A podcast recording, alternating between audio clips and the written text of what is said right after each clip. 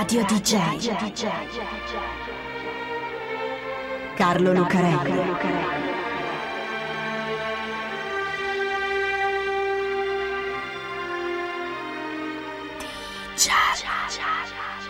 Carlo Lucarelli presenta Di Giallo, il radiodramma di Radio DJ. Salve a tutti, siete su Radio DJ, questo è Di Giallo e state ascoltando Carlo Lucarelli, qui assieme a Fabio B, per raccontarvi un'altra incredibile storia che viene dalla metà oscura del mondo e delle cose. Una metà in cui le leggi che regolano la vita di solito non valgono, anzi, vale spesso proprio il contrario. Un mondo in cui si sovvertono gli stessi principi della fisica, la legge di gravità addirittura. Perché questa è la storia di una sfida, ma una sfida al contrario. Questa è la storia della sfida tra Sante Carollo e Luigi Malabrocca i ciclisti più incredibili di tutti i tempi.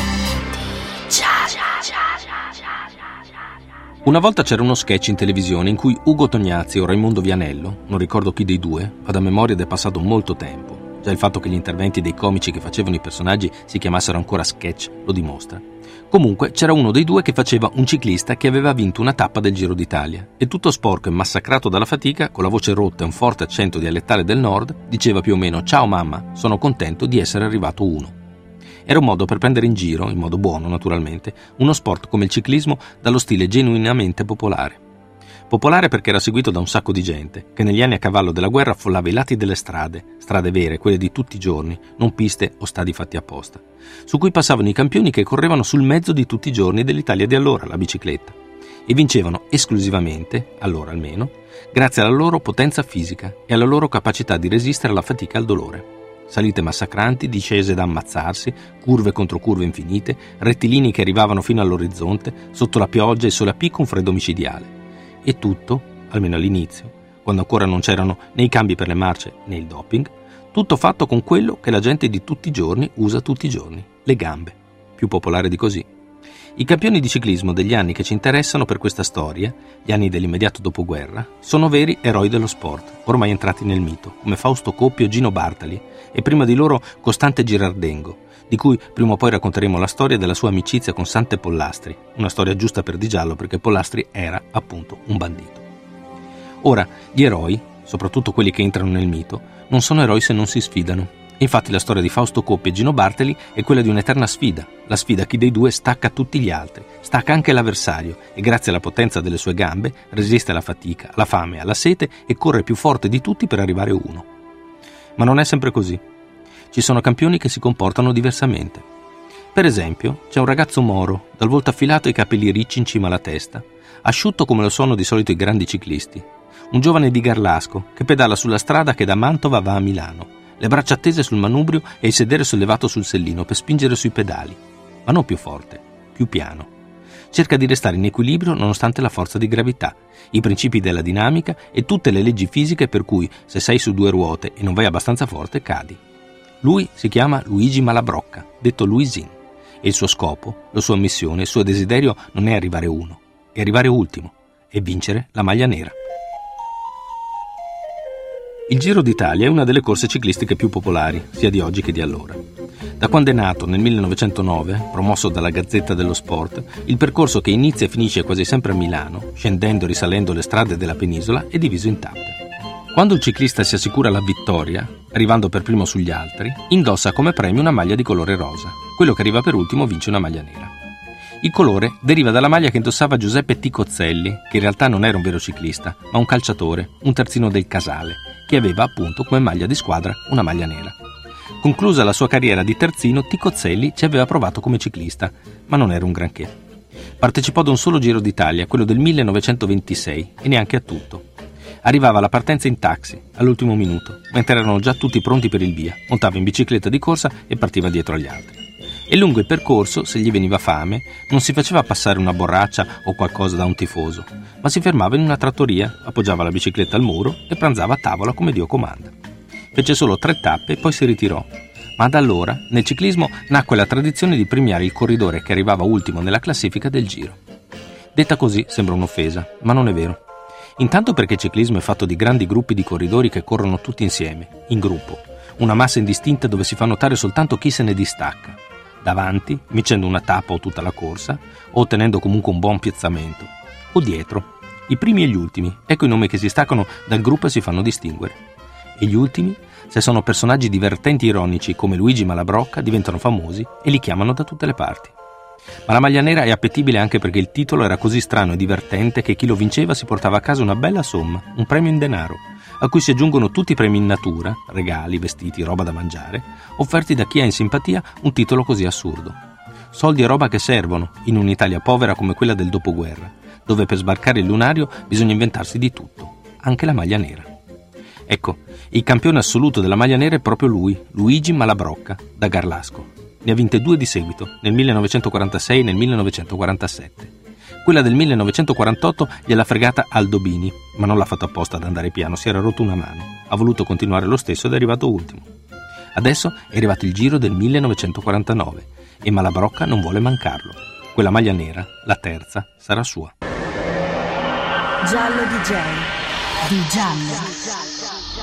Non è facile arrivare ultimo. Intanto ci devi arrivare entro il tempo massimo di gara, se no uno si iscrive a fare un giro intorno al mondo, torna tra un anno e ha vinto lui. Invece no, non vale. Poi bisogna farlo simulando un comportamento sportivo, insomma facendo almeno finta di correre come gli altri. La maglia nera è un segreto di Pulcinella, di quelli che li conoscono tutti, ma almeno l'apparenza è un segreto. Ma soprattutto, per ultimi, bisogna arrivarci da soli, perché ad arrivare primo ci riesce solo il più bravo, quello che corre di più, che ha più fiato, più grinta e più passione, quello che è più di tutti, insomma. C'è una selezione. Ma ad essere meno è più facile e potrebbero farlo in molti. Per cui bisogna non farsi scoprire. Se c'è un altro che vuole arrivare ultimo, bisogna che creda che tu sei più bravo di lui, così all'ultimo, zac, lo freghi e la maglia è tua. Insomma, non è facile, soprattutto se c'è un altro che è altrettanto bravo, altrettanto determinato e altrettanto deciso ad arrivare ultimo di te. Nel Giro d'Italia del 1949 questo avversario c'è. Si chiama Sante Carolo e anche lui, come abilità di ciclista, ricorda molto Ticozzelli. Secco, stempiato, con gli occhi grandi, Sante Carolo di mestiere fa il muratore Montecchio Precalcino in Veneto. Lo hanno preso in squadra all'ultimo minuto per sostituire un ciclista che si è ammalato e quando lo hanno iscritto hanno anche sbagliato il suo nome, Sante Carollo, non Carolo, ma non importa.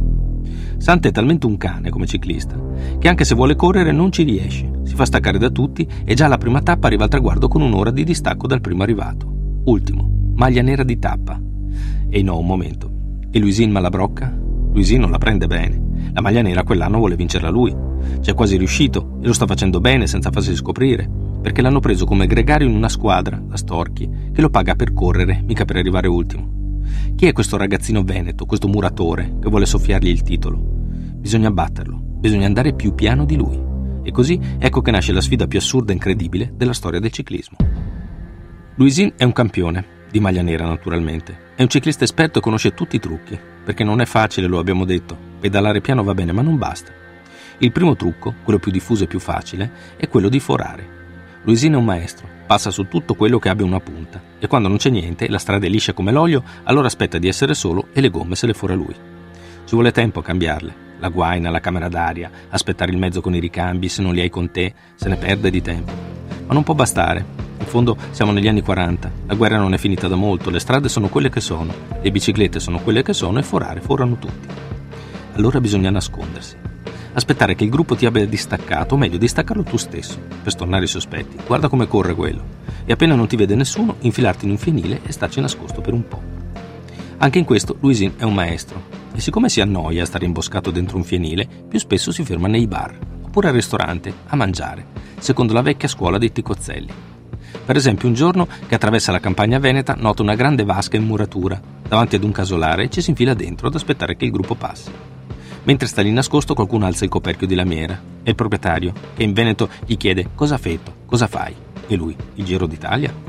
Il problema è che lo fa anche Carollo, che in più ci aggiunge il fatto di essere un brocco vero. Così tratto dopo tratto, tappa dopo tappa, Carollo e Malabrocca si giocano questa strana corsa al contrario, decisi a vincere, cioè a perdere. Luisin Malabrocca, lo abbiamo detto, è il più esperto. E così all'ultima tappa, quella che da Mantova va a Monza, che allora è il termine del giro, gioca l'ultimo dei suoi trucchi. Stacca Carollo e gli grida che lascia perdere. Lo riconosce. La maglia nera l'ha vinta lui, Carollo. E lui, Luisin Malabrocca, adesso va a recuperare un po' del tempo perduto, se no i suoi dirigenti nella squadra lo beccano. E invece, staccato Carollo, Luisin si infila in un cortile. Lì si mette a tavola con i contadini, pane, salame, vino, chiacchiere, ma la brocca si intende di pesca oltre che di ciclismo quelli sono pescatori. Quando si è fatto tardi, ma tardi davvero, Luisin riprende la bicicletta, saluta tutti e riparte verso il traguardo. E lì si accorge che paradossalmente è arrivato troppo tardi, non c'è più nessuno. I cronometristi, stanchi di aspettare, hanno classificato Carollo come ultimo arrivato e così è lui a vincere la maglia nera e non il povero Luisin, che nello sforzo di arrivare ultimo è arrivato troppo ultimo, che ai fini della maglia nera è come arrivare primo e non si vince niente. Dal mio punto di vista, Luisin Malabrocca è un campione e con il Giro d'Italia del 1949 diventa ancora di più il campione dei perdenti, perché tira a perdere così bene che alla fine perde davvero tutto. E perdere non è una cosa semplice. Perdere, come dice il titolo di un romanzo dello scrittore Osvaldo Soriano, perdere è una questione di metodo. Luisin Malabrocca è riuscito a sovvertire le leggi del tempo e dello spazio, con la sua assurda corsa all'indietro, in un modo così perfetto da praticamente scomparire in un'altra dimensione spazio-temporale, almeno per i giudici che se ne vanno dal traguardo senza classificarlo. Dopo quell'anno Malabrocca non correrà più per la maglia nera, che qualche anno dopo, nel 1953, verrà abolita per le proteste degli altri corridori. Non erano un bel modello quei ciclisti che si imboscavano nei bar, nei fienili e nelle trattorie. Al giro ci si va per vincere, mica per perdere, se no a che scopo fare tutta quella fatica. Malabrocca lascia anche il ciclismo a tappe e passa a quello su pista. Lì la maglia nera non c'è, bisogna correre davvero, lui lo fa e vince anche parecchio. Perché Luisin Malabrocca come ciclista non era niente male, non come Carollo, che dopo quel giro appende la bicicletta al chiodo e torna a fare il muratore. Luisin era uno, come dice il campione Fausto Coppi, che se le gare si fossero corse ai 35 all'ora sarebbe stato in grado di andare avanti per 15 giorni di fila. Il guaio è che oltre alla resistenza in una gara ciclistica c'è anche la velocità e quella non è da tutti, neanche la lentezza però. Quella è per i fuoriclasse, come Luigi Malabrocca. Radio DJ Carlo Lucarelli